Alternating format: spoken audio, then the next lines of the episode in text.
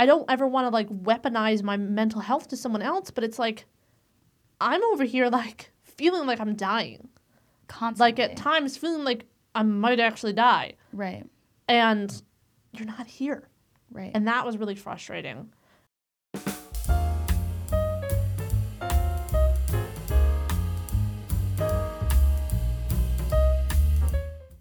Hello, friends. Welcome to another episode of the And Also podcast. I am your host, Madison. Thank you so, so much for joining today. Today is such a special experience for me because this guest and this topic is really what inspired me to start this podcast in the first place. Today, we're going to be talking about grief and partner loss and navigating life after someone you love dies. And I know that's very heavy, it's very intense. It's a taboo topic for a lot of people, but it's also something that a lot of us have lived through and a lot of us will live through, if not all of us. So I'm super excited to get into today's episode. There is so much to talk about, but definitely a huge trigger warning for death and suicide and grief and all of those really big topics. But of course, before I have my guest come in today, I wanted to share with you the drink of the day. Today we are drinking vanilla oat lattes. I absolutely love an oat latte. I like vanilla. I also love almond. If your local coffee shop has almond flavor, definitely do almond or almond and vanilla. It's so good. Um, and I just love oat milk. It's my milk of choice, my plant milk of choice. This coffee is from the Broadway Grind. It's a small local coffee shop that I picked these up from, and it's super good. So, yeah, that's the drink of the week. Let me know in the comments what you're drinking while you're watching this video.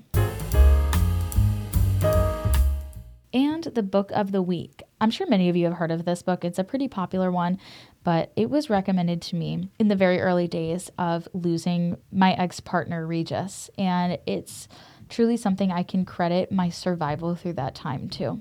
And I feel like that's a lot of the themes of the books that I read is like, is this helping me live my day to day life in a way that's more comfortable? And this book is a million percent that. This is uh, The Year of Magical Thinking by Joan Didion. It is hands down the best book I've ever read. It has saved my life. I was super, super apprehensive of reading any books that had to do with grief, especially in the early days that I lost Regis. I was afraid of that, like, woo woo, fake, stupid, annoying Hallmark greeting card, like he's in a better place type of thing. But this is very much not that. I was super hesitant. It was a recommendation from a friend of mine, and I just was like, you know what? I'm going to trust her and I'm going to read it. I could not put it down. I want to read it again with this perspective of, you know, being a year since I read it. And this was my year of magical thinking, which I just made that connection right now. I literally read this book a year ago. And wow, this year has been wild. Uh, we just passed the one year anniversary of Regis's passing in November. It has been a year since I read this, and a lot has changed. It's a, almost like a memoir of Joan Didion's experience losing her husband. And it's unlike any other memoir I've read. I feel like I've read so many memoirs about grief and loss, and this has by far just been so different than any of the others I read. I mean, she's an outstanding writer, but this just really hit me at a time where I needed it. And just reflecting on this last year has been extremely emotional. Um, and you'll hear more about that in today's interview. That is the book of the week. And with that, let's get into today's interview. Thank you guys so much for watching if you're on YouTube and if you are listening on any streaming platform. All right, so on today's episode, I have a very special guest, somebody who actually inspired me to do this podcast in the first place. That's just still a scary idea. but I really, you know, for me, it's been a roller coaster with grief and losing somebody at my age. Like, it's very weird. Mm-hmm. And you're really the only person I know that's been through something similar. So, today we're going to be talking about grief partner loss and just navigating life after loss and all of the crazy little mm-hmm. things that kind of come along with it. Um, so, I'll have you introduce yourself. Hi, so I'm Evelyn Dara. Um, I lost my partner to a very sudden and tragic accident, um, and it just kind of started off as a normal day, and then it wasn't. Um, and now I'm kind of struggling with being a young person And I think also being an unmarried young person who was with their partner for an extended period of time and kind of dealing with the grief, dealing with the way people label you and the way people look at it, and just kind of all of it all at once. What has been your experience like being so young, losing somebody that you plan to spend the rest of your life with? I feel like the initial like day, obviously, um, and we've talked about this in the past, but it's just like you weren't there. Like I wasn't there. I was completely gone. Right. Um, I can like look back and like remember some of it, but like for the most part, I was like completely dissociated for an incredibly long period of time. And I definitely feel like during that time, I had a lot of good support, luckily, which I feel like is not something that everyone necessarily experiences Right. because like I had people, the people around me were basically keeping me alive. Yeah. My mom and the three women that were like helping me and my dad were keeping me alive because I remember like two like I think for like a solid week at least I didn't really eat either and I like wasn't Literally, brushing no. my hair wasn't happening like I felt like my mom was there just like trying to like nurturing me like I was a child again Amber stayed with me for like an incredibly long period of time and basically was just like on watch to make sure that I stayed alive Yeah. and dealing with my crazy and then like my friend Cassidy like showed up the night of and like put down her entire life to show up for the worst night of my life that I don't know if I would have made through without her. And then like my friend Reagan, she was like kind of taking care of all the physical things that like you don't think about. Like she was like braiding my hair back, making sure that I was eating. Like she was literally like forcing soup in my face. Soup is like- the thing. Yeah, soup is the thing. So we wanted to have this conversation because I, as many of you know, if you do like follow my social media, I lost my ex partner to suicide in November of 2022. We were not like together at the time. It had been three years since we were together. We were still really good friends, very active in each other's lives, at least as much as we could be with his like mental health situation. When he died, I mean, I literally knew nobody mm-hmm. especially like around my age group who had lost a significant other like maybe people people lost their grandparents and they're like oh i understand how you feel because my grandma died when i was 12 But that's like it's so different Well, and like I feel so terrible using this example, but it's from um, "It's Okay to Not Be Okay," which is that book that we both just really love. yes fantastic But she book. said it's like the difference between the pain of like a paper cut versus like having a chainsaw cut your leg off.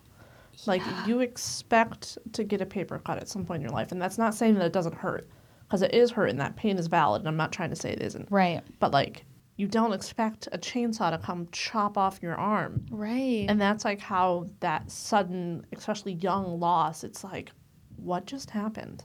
what I was saying before from November when he died to probably like March, April, like I I literally try so hard to think back.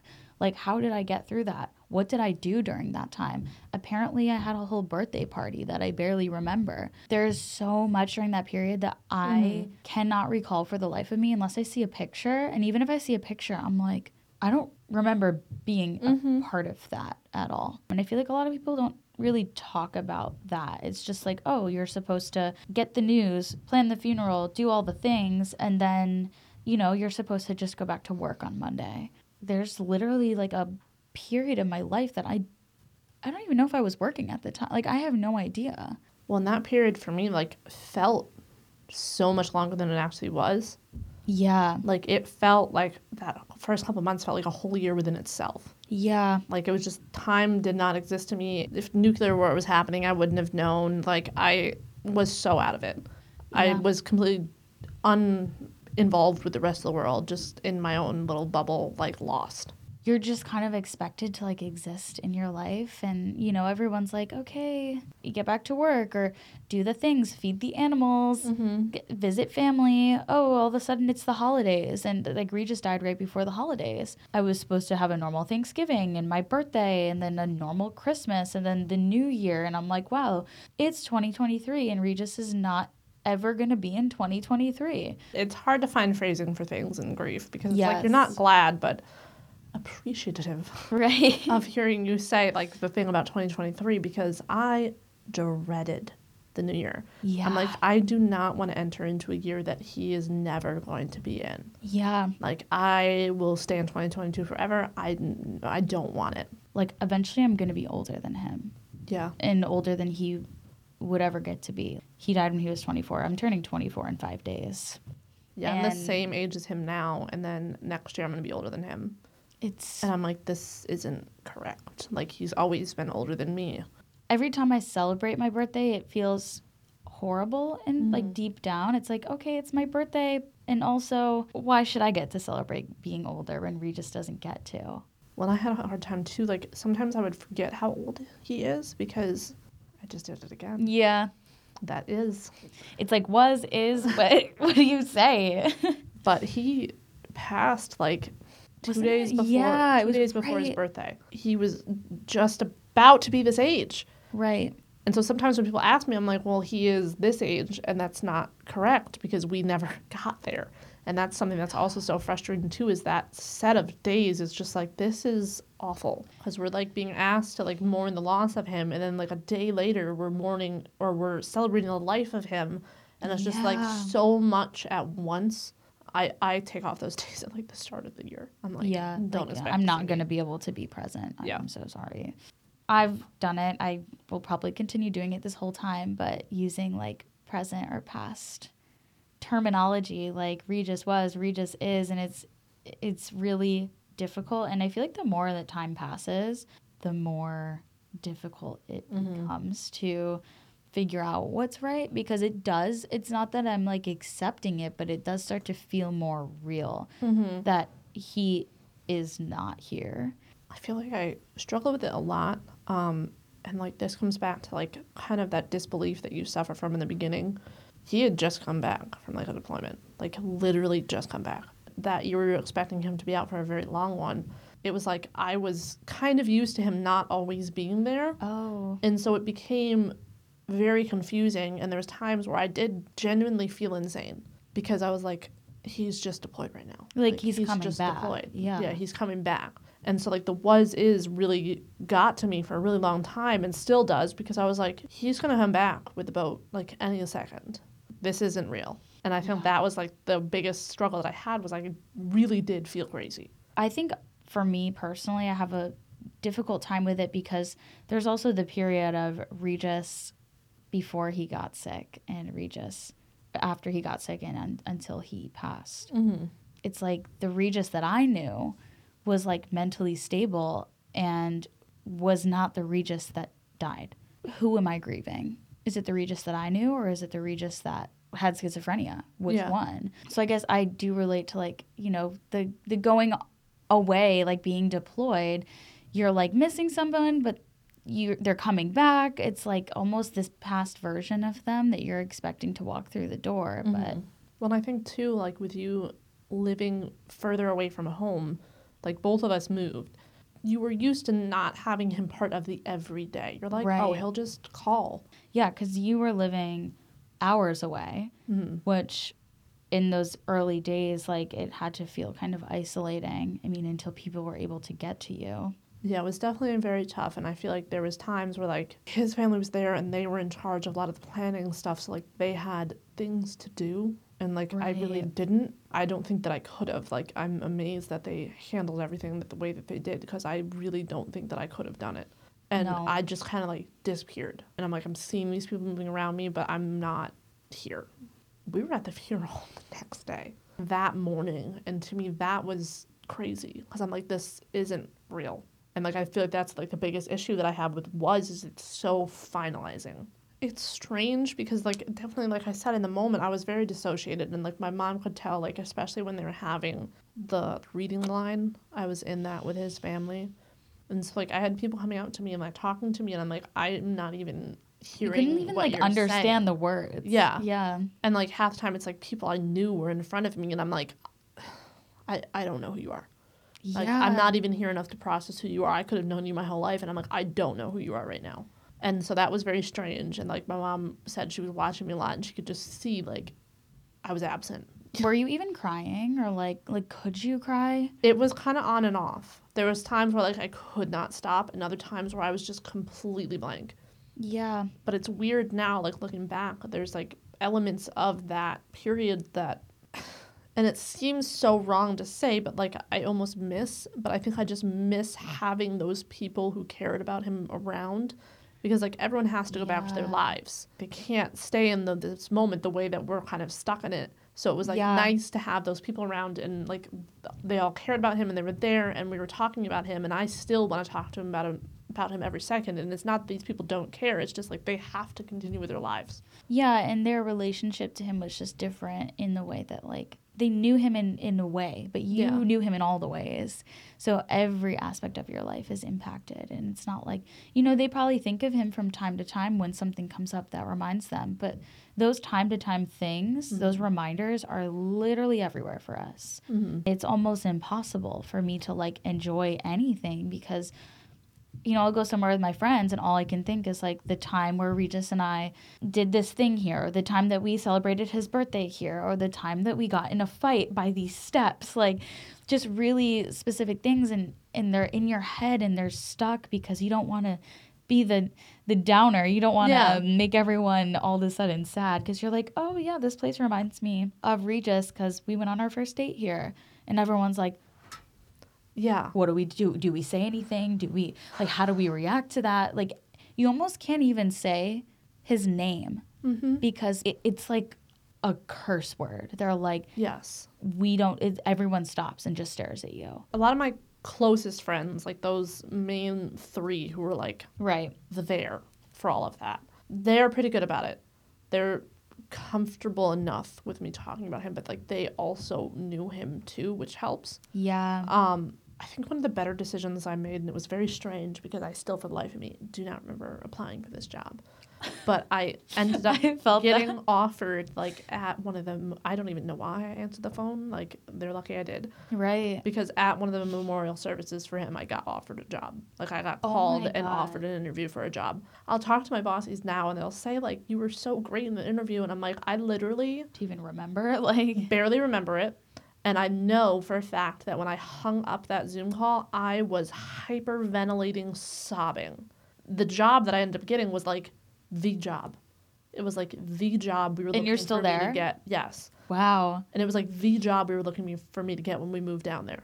And the fact that I got the job that was in the plan after the fact was just so wild to me and so bittersweet. But then the point that I was trying to make about it was I think it was good that I left the job that I was in because I loved the people that I worked with at my other school. But if I had gone back there, I would have been the person who lost their spouse. Yeah. That was all I would have been the whole time I was there. Versus like it was incredibly difficult to restart here. I wasn't that person. Like the people in my life there now, they know about it, and I've made a lot of really good friends at this school. You could also pick and choose who Yeah. you knew. You weren't Exactly. coming back into it with everyone knowing it and, And having to relive it with every condolence you got. Exactly, and they still don't all know it, and like my kids don't know. Like that was the thing at my old school. All my kids knew, Right. and it's like here, my kids don't know. It's not their job to worry about me. Right. it's my job to worry about them. So Right. like that to me too, I'm like, how do I do my job now? But like Yeah. too, like I can make friends that are after people. They're not making that comparison to who I was before. And I can talk about Demir a lot more easily because they're after people. Yes. Oh my God, yes. There's this idea that you're going to return to that version of yourself. It's like, Madison, we miss the old you. We miss when you would go out. We miss when you would, you know, be down to go get food at, you know, midnight. Or we miss when you would not be depressed sitting in your bed 24 7. Um, and there is no going back to that. No. And it is so much easier to be friends with new people because you can pick and choose what information is available to them about the Yes. situation. With my friends who knew Regis, I almost have to have a disclaimer when I bring him up of like, I'm not bringing this up in a depressing way, I promise. Mm-hmm. I'm just bringing it up like just to say something. But with people who didn't know him, I can actually just say, oh, yeah, Regis and I did this thing. yeah. And it's like you talk about it and you move on. Exactly. Like I It's can listen to my friends at work talk about their partners and I can talk about Demir. And the other thing is I feel like like talking with them about it kind of helps with that is was thing because I can say is with them. And yes, they're aware, but they weren't there for it. Because to them, and to talking to them, is. it's like telling them for the first time about these stories. And it Yes. feels more like a now reliving Yeah. of the stories. because they're not looking at it as was because they Mm-hmm. didn't know him. Yeah. With any sort of traumatic event that you experience, you're never going to be the same person. Even if you go through a really serious car crash Mhm. and you like break your legs, you're not going to be the same. In so many ways, you're you're going to have different fears and anxieties and the experience shapes you, but with grief, it's the same thing. And people don't understand that. They think there's like an end line. They think that's why I hate when people say that grief is a journey because journey just implies that there's an end. And there is no destination with this. It's an ongoing thing forever until I die. the stigma around mental health and like in general and like especially with regis but then also with like loss. It's like so people bad. don't think about it's like oh you're just sad. Yep. and it's like no like i i didn't want to be here. Right. i didn't want to be here and i like really didn't want to be here. Like to the point where like i had one of his buddies come in and take ev- like the next day because I that day I had just enough foresight to know where I was going to be to say you need to take every key from this Yep. gun safe away from me and you need to change that code and you need to not tell me what it is. Like I had just enough foresight to be like you need to like save me from me because I can see where I'm heading and I'm not going to be okay. This is how I thought about it, and this is really dark. Trigger warning. Um yes, I just said what I said. it's and I feel like you're just gonna understand this in a different way. But to me, my thought was, I'm gonna die anyways. This life is meaningless now. Why the f- would I suffer for the next what 70 years for the same outcome? I'm mm-hmm. gonna die no matter what. I can either suffer for decades or I could just get it over with now. And when I would say that to people, like there were a, a very select handful of people I said that to. I mean, they and I I didn't even mean it in like a, I'm gonna kill myself way. Well, and that's so hard to explain to people because the thing is, like, that thought is there in my brain, but I know I'm not actually going to do it. Yeah. And, like, if I wasn't voicing this to you, that's when you should really be scared. Well, I feel like almost with Regis, everyone was on, like, heightened alert. yeah. so that definitely didn't yeah. help. Everyone was really nervous already. Yeah, it was like we were all trying to make sure no one else was gonna Yeah. kill themselves. Like And it's like, and that was even a conversation that I had with his brother, like, right away. But that was, I was only having that conversation with him because I knew how I felt. yeah. And I'm like, I, I just told him, I'm like, I'm not going to preach to you about anything. All I'm going to say is if you are feeling any type of way, I need you to call me because Yeah. I am having feelings and thoughts that I never thought I would have. Right. Like, I genuinely do not want to be here. Right. And it was like a constant chant in my head. Yeah. Like, he is dead. He is dead. And it wouldn't stop. Yeah. And it's like what what's the point? He's dead. Why am I here? Why am I doing this? What is my purpose? Especially because you're so far from like your family Yeah. and you're in this house that was your house with him.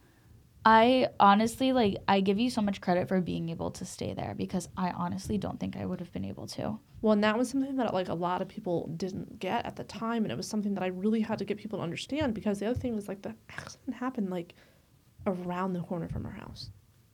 Really? Like, yeah, there was. so do you like drive by it often or do you see it like what luckily, I like? didn't have to drive by it at first. Um, and like my one friend's house was kind of that way, so like if I had to go to her house, I would take the long way because I'm like I'm just gonna plan to Yeah. not drive this direction. And so that was really difficult for a long time because it would really get in my chest if I went anywhere near there. Yeah. And like even one night, I had someone walked from that direction down the road with like a flashlight because Oh like people God. had come to get us with flashlights, and I saw that, and I'm just like, I can't breathe. Yeah. And I felt absolutely insane because I ended up going to the ice box and literally just like stuffing my shirt full of ice because I'm like, I can't breathe. I need to come back down to earth. I'm like, and I'm like gonna pass out. Right. Like I'm straight up gonna pass out. And so it definitely hasn't been easy being in the house, but I think it would have been a lot harder coming back here. And that's a really hard thing to tell your family who wants you to be around. And luckily, my family's been incredibly supportive about it because if I came back here, I would have moved into my parents' basement and I would have never come out. And, And you were neighbors Mhm. here. And that's the other thing is like either way, I'm staring at a house that we lived in. Like it doesn't matter one way or another. It's like, do I want to have to stare at a house and see other people in it, or do I want to have this place that we really like built as ours. Right. But if I had come back here, I just knew I'm like that would have been it. Like I would not have done anything with my life. Like at least in this house, I can continue doing the things that we plan to do. And I think that was another big concern that people had was that I was just going to start only living for him. But I'm like, this wasn't just his thing. Like we were partners. We had these plans together. I didn't just agree to these because it was something he wanted. It was something we both wanted. In so many ways, it's it's all you have left. So if that's what gets you through, Yeah. who cares? We find very strange coping mechanisms in grief and like just little things that we do, almost like rituals that we do. And they might be crazy to other people. They might make zero sense to other people. But at the end of the day, it's like if that's what gets you through, there's much worse things you could be doing. Besides the actual loss itself, what has been the most difficult part in the aftermath of this? So mm-hmm. after the funeral, after all the the stuff and everybody leaves and you're just kind of like left to live your life in this new way. What has been the hardest part? and it's so hard to like disentangle the two um definitely like the sleeping situation was very difficult because i hadn't been in my bed alone for like like since i got out of college like i met demir Right. directly out of college Right. and so i hadn't been sleeping alone like hardly ever Right. except maybe when he was deployed but that was like normal right. and It's even then different. that still sucked so Right. But in that way, you know he's coming home. yeah So it's like this is just for now. yeah i started and it just it seems so ridiculous and i feel like to other people it's going to sound insane but i started sleeping across the top of the bed facing the headboard so i'm like sleeping where the pillows are supposed to be because that way i'm waking up and i know where i am and i'm not having that confused moment when you're first starting to come kind of come back where it's like he's right there next to me Right. because that was like the hardest part for the first couple like first month i would say that i was alone in that bed because like at first my mom was sleeping in the bed with me so at the very least i was waking up and there's someone there and it was very clearly not him and so that right. helped Right. versus once i was in it alone i was like oh he's right there and then i would fully wake up and i'm like it would just hit all over again Right. Like you have to literally do this grounding exercise Yeah. essentially to make sure that you're not allowing room for that freak out in the morning of mm-hmm. like what is real? Is is this really happening to me? And it's once again like one of those grief rituals that you do that seems like insane to other people but it's literally what keeps you from starting off every day wanting to die. Yeah. Stuff that seems so simple and i've seen this meme about it oh where god. it's like the one about the brushing the teeth. Oh yup And it's like, oh, depression makes it hard for people to brush their teeth, and it's like depression makes it hard, makes people want to kill themselves. right But like, it, it honestly, like, it's such a dark joke, but it was so validating to be like, okay, I'm not a freak for not brushing my freaking teeth yeah because I had such a hard time getting myself to brush my teeth, and I'm like, why is this such a difficult task? It is Right. just brushing my teeth. yeah Um, it was ridiculous, but that was like one of those things. And then two, like cooking. Oh my god, because I started really cooking once we started dating, and I just like really enjoyed trying new things and having him taste them and like seeing his reaction. right So that was like my big reason why I like cooking. So like that stopped. it took the joy out of cooking. Yeah. Because like the reason you love to do it is not here. Yeah. And so for like a solid, and the other thing was I couldn't touch the knives in my kitchen without freaking out. I was fine with them being there, which was strange, but I couldn't. You couldn't make that personal touch them. connection. Yeah. Cause Like if I touched did- them, I was like, "Hmm, we want to do things with these knives that they're not meant for. Right. Eating was a, the hardest part for me, I think. Yeah. Like, I mean, I wasn't sleeping for the first few months. I I don't even know how I lived without like Mhm. losing my mind because I barely slept every single time I would close my eyes, I would see what happened and I would replay it over and over and once my brain would go there, I couldn't get myself out. Um and then eating like I was just like what is the point? Yeah. what is the point of this? Why am I, how dare I eat like when Regis is dead? Yeah. And that's what it was for everything. It was like, how dare I smile? How dare I go to work? How dare I hang out with my friends when Regis is dead? What is the point? And I, almost started like using that for things that it was like brushing my teeth. Why am I brushing my teeth when Regis is dead? Why am I brushing my hair when Regis is dead? And it's that can mm-hmm. literally like destroy your life, but you can't stop because everything feels stupid. And mm-hmm. like every it's like wh- why am I putting effort into anything when this person that I love is never gonna be here? It feel everything feels selfish. Yeah. The hair thing too was definitely an issue. That's why I ended up having this short hair because it was so long before and I'm like, I can't take care of this. Yeah. And like right when school was supposed to start, I've been like, I'm going to go cut my hair into bob. I'm Yeah. Like because I can't I can't, can't have manage it. something that needs to be brushed like this. And like at least with a bob, there was some days where like if I didn't brush my hair, it wasn't the end of the world. Right. Versus like I had like just this matted knot in the back, and luckily I found like the nicest hairdresser ever because I'm like I probably look like an absolute insane person coming in here. I constantly like wonder how how did I get through that? Mm-hmm. Because no one was there to tell me like you need to do these things. Um, I stopped going to therapy because therapy felt it felt like I was trying to solve my grief with my therapist. I was trying to rationalize. I was trying to keep myself from getting to the darkest point, but I was at the darkest point. So I had to stop going to therapy for a while because it became very toxic. Um, I couldn't talk to my friends because they didn't understand and they, they, they tried their best, but it's like, How can they? how much can you really And it's like you want them to understand, but at the same time, you know the only way they can understand is to go through it, and it's like you don't want that for them. Right. So you're just alone and you're just like floating through. And it's like, how did I even get through that? Actually, my boyfriend at the time, he was very, very pushy about me doing group therapy for suicide survivors. I was extremely against it. I know myself and I knew that it would be it would do more harm than good. I was not ready for something like that because I am too empathetic. If I hear somebody else's story about grief, I am going to focus on that. Mm-hmm. I'm going to worry about these people in the group.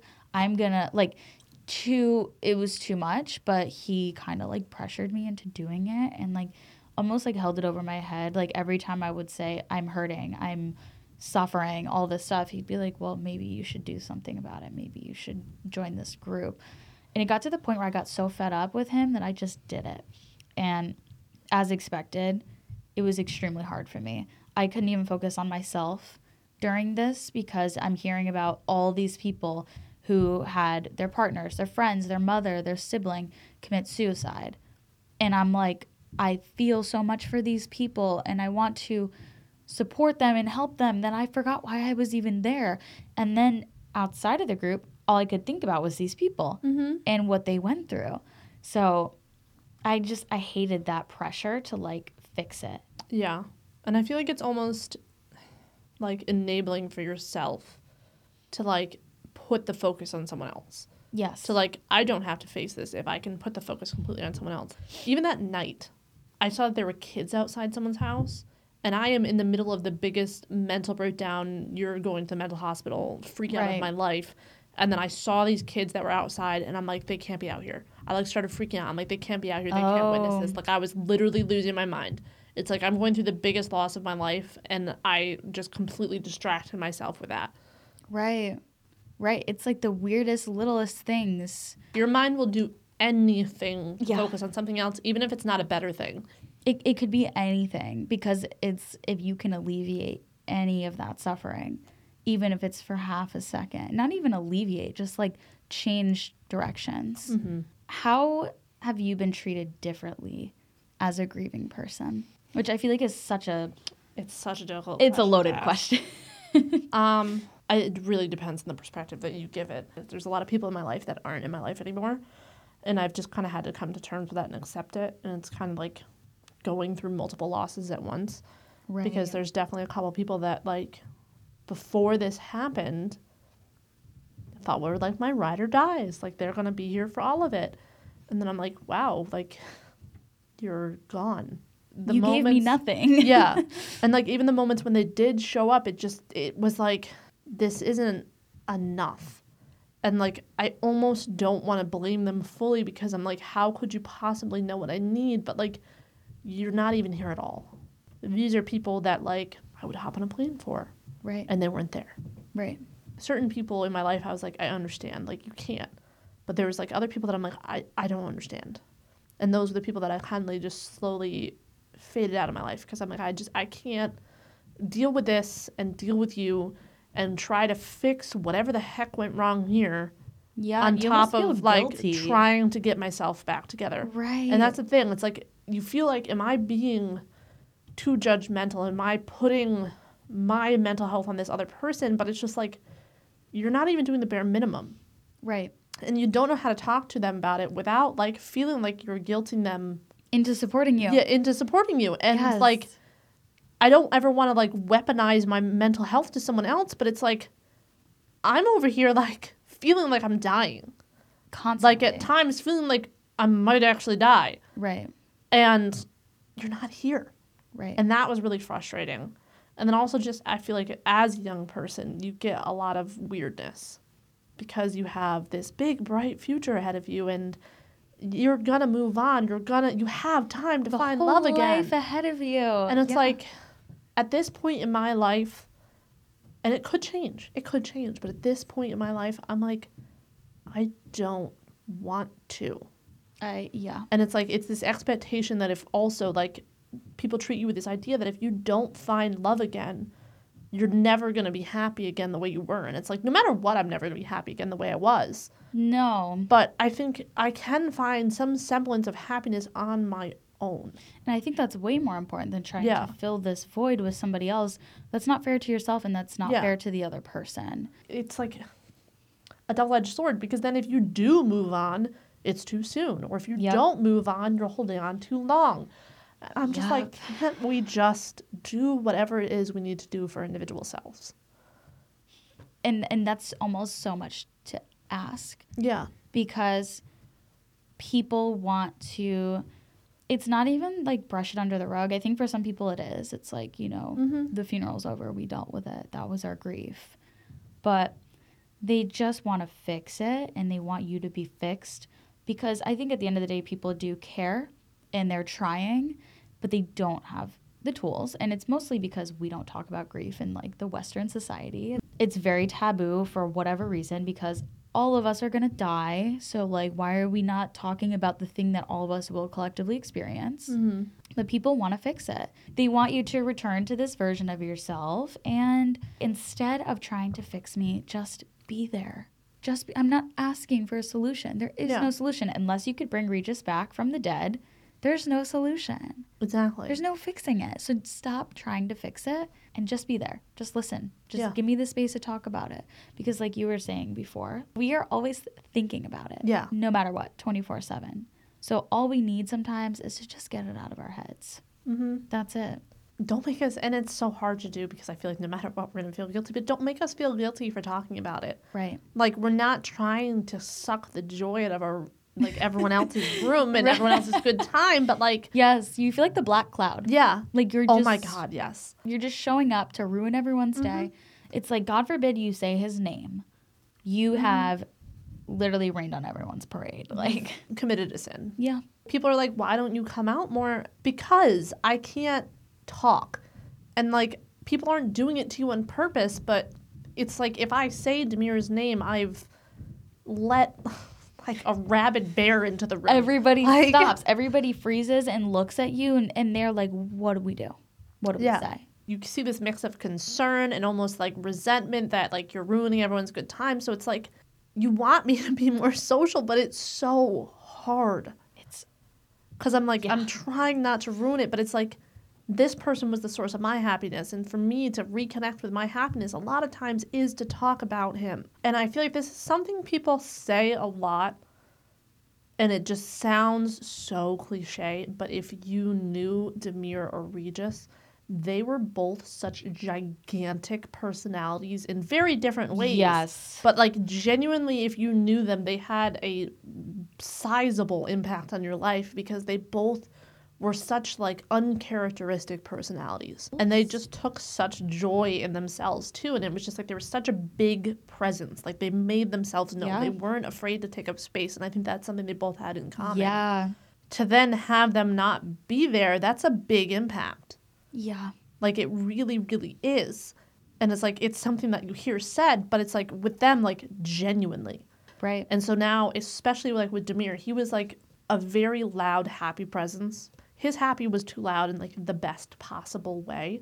He was so like, now so to have that silence, it's like, yeah. It's even louder. what do I do? It's a huge difference. Yeah. And I'm sure he also brought out those things in you too. So Yes. it's almost hard to access that place in yourself now. Yes, and that's something that I've struggled with a lot and I still haven't gotten better about because like I've never been super comfortable in social situations, whereas like Demir was like he could be comfortable around anyone. He literally And didn't he could- care. Like and he, he- was just like, I'm yeah. here. Here I am. He's like, Let's I'm here. I'm gonna be friends with everyone. If you don't like me, that's okay. I'm still gonna be nice to you, right. and I'm still gonna be happy no matter what. And that's something that I struggle with. He just, in such a like a positive way, did not care what people thought about him. Yeah. And that's something that I have struggled to maintain and find for myself again because I feel like that made such a positive difference in my life. And I'm like, I need to find this within myself. And it's been really difficult, and I'm still not fully there, but I've gotten better. And I think with the added layer of grief, you Yeah. already feel like you're out of whack with your entire like identity because you're you almost just identify with your grief. It's like your whole life. Yeah. So being able to feel comfortable being yourself, part of ourselves is that grief. Mm-hmm. And when it makes other people uncomfortable, it makes us shut down and not want to be ourselves because Yeah. that's part of who we are now. and that's such a hard thing to like navigate too, to just figure out like who you are in that grief, I guess. Yeah. because like there's definitely some parts of it where I was like I don't like this person and I don't know how to manage this grief and balance it and make it less heavy Right. without falling into someone that I really don't like. Right. There's something one of my friends told me that kind of really sticks with me is there's two when somebody dies there's two deaths. There's them actually dying, like the, the actual thing, the actual event. But then there's the death where people stop talking about them and people forget them and people move on and people let them die. And Yeah. that is horrifying to me. Um, so I feel like letting go of parts of my grief is letting Regis die even more than he already is. Like all we have left are the stories, the memories, the experiences. Mm-hmm. No, definitely, and I think that's something that me and like his family have had a real issue with, and something that like we just want to hear his name wherever we can.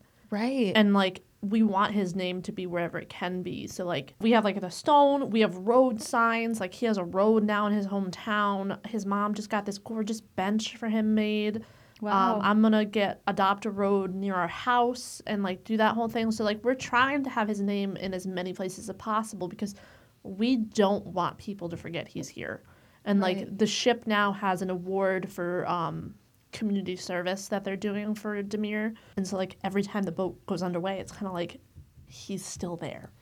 And like all of that stuff is just like so important and it seems so silly. I could tell because you're Yeah. smiling about it. Yeah. And, it's even like, bringing you joy just talking about yeah. small pieces of him still being here. And even like Gold Star families, who's like for a family to have lost um, a military service member, they do this thing and it just seems so small, but it's such a big deal. They have this bell ringing, and all they do is they ring a bell and say their name. But it's like, you know that every year, no matter what, someone's saying his name. It seems so simple. But No, it's it's- like, I have, like, someone is chills. literally Yeah. saying his name Yeah. every year. Okay. What parts of grief for you have been the most shocking? definitely like the toll on my mental health that it's taken has been pretty shocking. Not been perfect, but like I've never had feelings like this before. Right. Like Like, a I've- major traumatic event. It just feels like I don't have full control of myself. Yeah. Oh, God, a couple weeks ago my script wasn't filled. And so like for the longest time I have felt better. And then to have my script not filled and to go off my meds for like oh God, it was like maybe three days. But it was enough. And It have reveals your- like yeah. the true self. exactly. And to have yourself like slide back and you're like, oh my God, yeah. Like I'm not actually better was like really horrifying. They don't work for everyone, but like, it, try medication, people, please, Jesus. To see that person in the mirror again and be like, this is where I could still be. Yeah. I was like, I can't do this. Like I can't handle being that person on my own. And so to have something that helps me get through the day is pretty great. I think the original fear was that it was going to completely numb me out, Right. and it hasn't done that, but it's just made it so like I can breathe.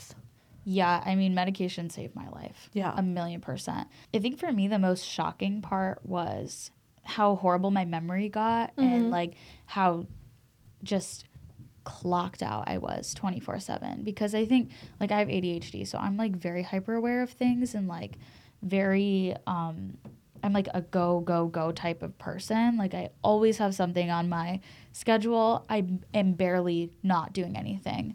Um, and when Regis died, I like I couldn't. I was like, is my ADHD broken? Like what's Yeah. wrong with me? Like why can't I hang out with friends? Like why can't I do anything? And then there was the blackout period where I couldn't remember anything. I couldn't like it felt like I was just moving through the days. And like it was I've just never in my life felt anything like that. I definitely like had a very similar thing where it was just like I don't feel like I'm here. I don't remember like there was a lot of stuff that I didn't remember Yeah. and like a lot of stuff that other people I was like vaguely aware that I should be doing something but they were keeping track of it for me because I just couldn't. You said you had trouble sleeping. I slept a lot because sleeping was the closest to being dead that I could get. So real. like so real like you could be unconscious Yes. you know did you have dreams about him I've had like one really vivid one that felt like it wasn't just a memory, but I haven't had as many as I would like. right Like I've had other ones that I could tell were just like my mind kind of fucking with me, right but I had the one that was like really good because I was like I don't remember this moment, yeah it and- like a new experience with him and so that one I was like I'm gonna choose to believe that this was like something Real. in the Yeah. afterlife yeah but this is a really touchy subject because i think obviously everyone has a different perspective but for me being told um he's with god he's in heaven he's in a better place you couldn't say anything worse to me I'm sure that there are people out there that that statement is comforting to. As people who have lost people in such abrupt and almost violent Like ways, brutal, brutal horrible. ways, that is a horrible thing to say. Like if they had been suffering from an illness, I'd take it. I'd be like, you know what? I saw them suffer, and this is. You're right. They probably didn't want to keep having to do that. But to have them have to go through that, like, do you honest to God think that's something that they would have chosen? And they would have thought, oh, well, I'm in a better place now. I went through this horrible, awful thing. right In this type of situation, it's very dismissive of our feelings, but it's also very dismissive of how awful that experience must have been for them. To say, like, oh, yeah, like, it's basically just saying, like, it's fine that they went through that because they're in a better place now. And it's Right. like, but it's not. you you're saying like he's with God. What God would want to put somebody through what Demir and Regis went through? And that's something that I've really struggled with because I have to, I have to believe he's somewhere. Right. Like I Right. could not still be here if I didn't believe he was still somewhere. But if there is a God, me and him are not on speaking terms. Right.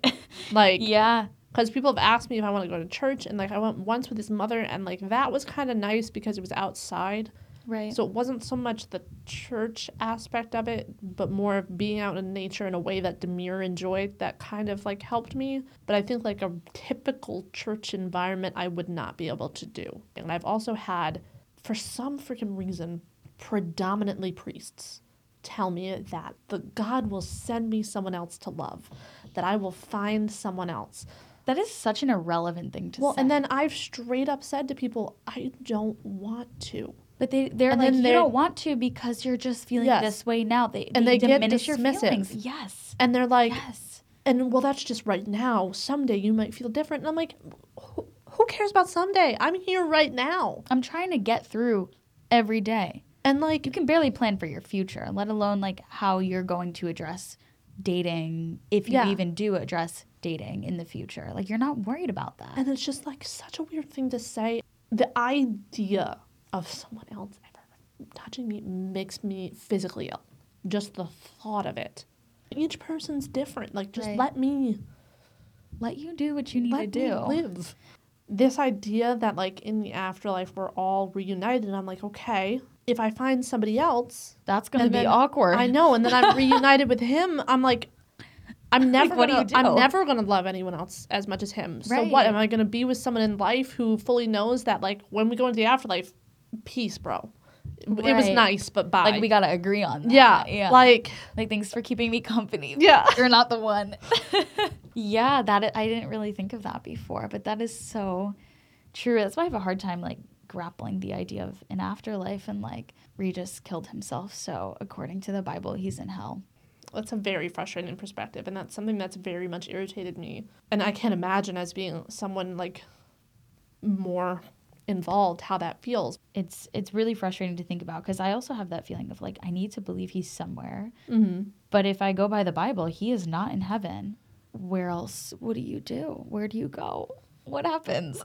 it's weird because like coming into this i'm like are people going to get the wrong idea that i'm just and i feel like that's constant when you're talking about this kind of stuff that like you feel like people are going to judge you and you feel like if you come across too calm or you don't come across Yeah. calm enough that you're either way somehow seeking attention right. or Making you don't about care you, anymore yeah. you're making about you i can't sit here and carry everyone else's cares Right. or you're being a martyr and it's just like it's frustrating i was so excited to come on this because i'm like i want to talk to him about him and i also want to be able to talk about this in a space that i feel safe yeah. but i also don't want people to, to think that i'm doing it for all the wrong reasons Right. but at the end of the day like you can't worry about those people because they're not in the shoes you're in so they don't get it Yeah, and the people who need to hear this Mm-hmm. message will hear it. The people who are grieving and who need to feel less alone Yeah. are going to hear this. And those are the people that matter in this. But there's not a lot of young people that are going through this and there's Right. not a lot of stuff out there about people talking about it No. So it's like it's really hard to feel seen in a Yeah. situation like this.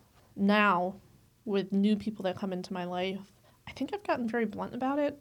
But the thing is, I'm at the point where I'm like, I don't want to be unkind about it. I don't want to make you uncomfortable. But if this is something that is going to make you uncomfortable or that you can't handle, that maybe a place in my life isn't right for you. Right. And it's like, that's okay. And I'm just going to give you the opportunity to kind of step out now. I mean, I did the same thing with uh, the person I was dating when Regis died. I was like, I understand that this is not like an ideal situation to to deal with, and like, you have a choice. Like, you didn't know Regis. You have a choice on whether you want to take this on or not. And I will not be upset with you if you don't choose this Yeah. because it's a lot for people to deal with, especially when they're not equipped to. some of the people that I'm friends with now who I met in that like after part, it's nice because they have it come in knowing that this is a part of me, knowing that this is part of my life and accepted it Right. and signed on for it Right. versus like The childhood for- friends. yeah, fortunately or unfortunately they didn't have a choice Right. on whether or not to sign on for it. Like they kind of were just like you're part of this now. Right. Like they're just by Yeah. association. And a lot of them knew him too. So Yeah. they have their own grief with it. which is like a whole nother level of frustration for me. We experienced a lot of as partners of these people kind of not feeling like we were as important as other people in their lives. But then also to be like be a friend of these people, I feel like that gets forgotten a lot too. yes. Because that was something that really frustrated me a lot in the beginning was like Amber literally put her whole entire life on pause yeah. to take care of me on top of the fact that she lost someone who was also very important to her. People around us in that forgot that a lot. So much attention would go to me and I'm like, but she's here too. She did go through this too. So that was very frustrating as well. And I can see how as a friend of someone who just lost someone major in life, sometimes it's a bit too much. Like you're going through it too. You need a minute. I f- just feel like that's something that's forgotten and people need to be a little bit more aware of. in high school, I lost one of my really good friends to an overdose, and I felt like I could not grieve him mm-hmm. because his siblings and his family, and how must his parents feel, and who am I to be like hurt about this when I can't even imagine the level of pain that they're going Yeah. through, and you have this like self doubt with your grief about like whether it's valid or not as the friend because you're also trying to be the support system like he was my friend now i need to be there for his siblings because they don't have their mm-hmm. older brother anymore you know And so you you almost put yourself on the back burner entirely. Even with Regis, it's like I'm grieving, but imagine how his mom feels. Yeah. Imagine how his siblings feel. I, I, I can't compare. So then you tell yourself like, eh, it could be worse. It's not that bad, even though it's horrible for Yeah. everybody. And all of it is valid. People were using her to ask about how I was. But then they weren't ever asking her. And it Oh was my even more God, yeah. frustrating when it was people who knew us both. Right. Like I could almost forgive the people that were like from his side of things who hadn't met her before, who hadn't really met me before. Right. So like that was different. But like to have people that have been in both of our lives for so long kind of like put her on the back burner too, that was like very frustrating for me. Right. Because it makes you then feel even more guilty on Yeah. top of all the guilt you already feel. How have you changed since Demir died? I still, I mean, like I said, I definitely don't go out as much as I did when he was here. And I've definitely become more secluded in the house. I'm getting better about it. I'm like working harder now to like get myself out there a little bit more, Yeah. but it's tough. I've, I don't know, I've become a very strange person that I don't feel like I fully know I yet. totally get that. I'm like, Yeah. who is this? And I definitely do like a lot of stuff that's more like just me, myself, and I activities. Yes. like I freaking puzzle now, which is just ridiculous. But it's like I can sit there and be centered, but I'm also someone now that needs constant stimuli and most of the time like from multiple places. Yeah. So like if I'm doing a puzzle, I need the TV on, or I'm gonna have the TV on and I'm gonna have the audiobook on. Yeah. Or like if I'm playing a video game, I'll have the video game on, but then there's also a YouTube video down on here. Like I can't just have one yeah. because I need to make that silence stop. It like it can't Yeah. be there at all. But now in some weird ways I've become a little bit more outgoing. I've like really tried to force myself to be more like him and kind of introduce myself to more people and get out there more when I'm feeling like I can. Right. And so I feel like I have more new friendships at work that I probably wouldn't have made on my own in the past. Because I definitely had people like in my past teaching jobs that like I got along with, but I didn't have anyone that I was hanging out with outside of work. Right. Like I kind of kept to myself at work. So I've kind of like forced myself. I'm like you need to like try to be this person for yourself now. Right. It's not going to be the same and it's not going to be as good, but like you need to try to be this person for yourself. The amount of my students that have come up to me and told me about losses in their life wow. with absolutely no knowledge of what's going on in my life. None of my kids know. But somehow they can like sense it. There's like a different s- sort of empathy I Yeah. think that grieving people have. Yeah, and they'll just they'll just like that first year they just volunteered this stuff to me and I'm like Wow. it's so awful to know that so many other people are going through these things and still now have this. And I'll go to the teachers and I'm like, "Did you know about this?" Right. And it's like, and then I almost get this frustration that like parents aren't telling us, but like, why was that their responsibility to tell us? But it's like, And they're just expected to Yeah. show up to school every day Exactly. and like do homework and like just be a normal kid. yeah. And it's just like not an experience you're gonna know until you're in it. And it's like once again that selfish feeling that you get from this, but there was part of me that like, oh my god, I can finally talk to someone. Yeah. And I'm like, you've gone through this terrible thing, but the part of my brain was like, I can talk to someone. And say the weird things. Yeah. Yeah. Yeah, that's been something weird too that's happened is I've been very bad at communicating. So horrible. And it's like living away from all of my people. It's so easy to people. just like not. It's so easy to not. I need to get better. I know it's like something in the new year. I'll work on Yeah. that. But like I I just I do my best and most of my mm-hmm. my friends are very understanding about it. I'm like, "I'm sorry." They're like, "Girl, you don't Yep. need to explain it again. Like we know." What is the biggest question you have at the moment um about grief? I feel like the whole thing is like a giant question mark. and I feel like it's something that you don't know until you get there. Because like if you had told me last year that I would be where I am right now emotionally, I would have hated myself Yep. because it would have felt like a betrayal. How do you keep moving forward and kind of accept the person you're becoming Right. without hating yourself? My biggest question is like, when are we going to live in a world where we can all talk about this and Yeah. not be judged for it? Because it's like we're all going to go through it, and I just can't now understand in where I am Right. not having the empathy or the space Right. for people to like feel the way that they're feeling, but also like continue to talk about their people.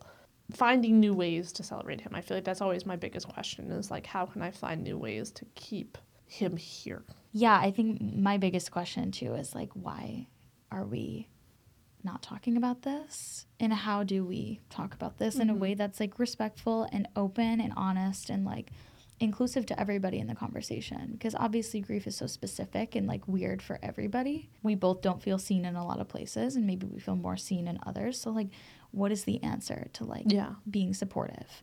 I mean, what do you want to say to people who are going through any sort of grief? then one big thing is like take up as much space as you need. That was something that I really and I still struggle with is giving myself permission to take up a little bit of space because I've never never wanted to be a center of attention person. Still Right. don't want that. Right. But like to allow myself to at least have the space to grieve is challenging. Don't question the crazy. Like if it is what gets you through the day, if it is what is keeping you alive, and if you're safe, you're not getting hurt, like it's fine Right. Right. don't question it. Just do whatever. do the weird rituals. Yeah. Do the weird sayings in your head, whatever you Yes. need. Whatever you need to do, Yeah. do it.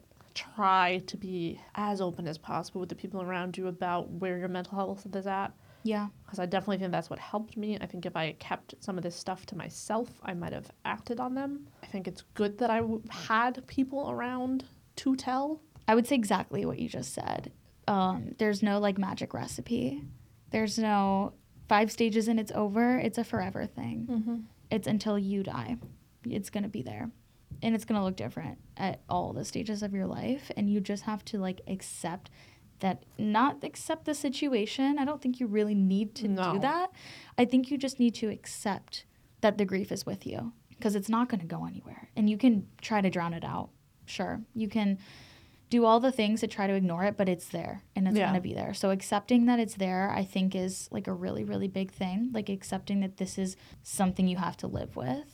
It's okay to feel like it's okay to be grieving. And as mm-hmm. much as like society hates it, the more we do it, the more it will be accepted and the more we're going to understand collectively. So I think it is something we need to talk about. I think something I was guilty of in the beginning was like, don't bottle it up. I have now cried in a lot of really weird places. Oh my God, yeah. and like just accept that that's going to happen and it doesn't really matter what that random person who crosses you on the street is thinking because you're never going to see them again anyway Right. It does not matter. It's and it hits you very, yeah very randomly. and so if letting go in that moment is helping alleviate a little bit of it let it go And I think with that comes the number one thing that's helped me, which is like just focus on right now. yeah You can try to plan for the future. You can think about how am I going to ever love again.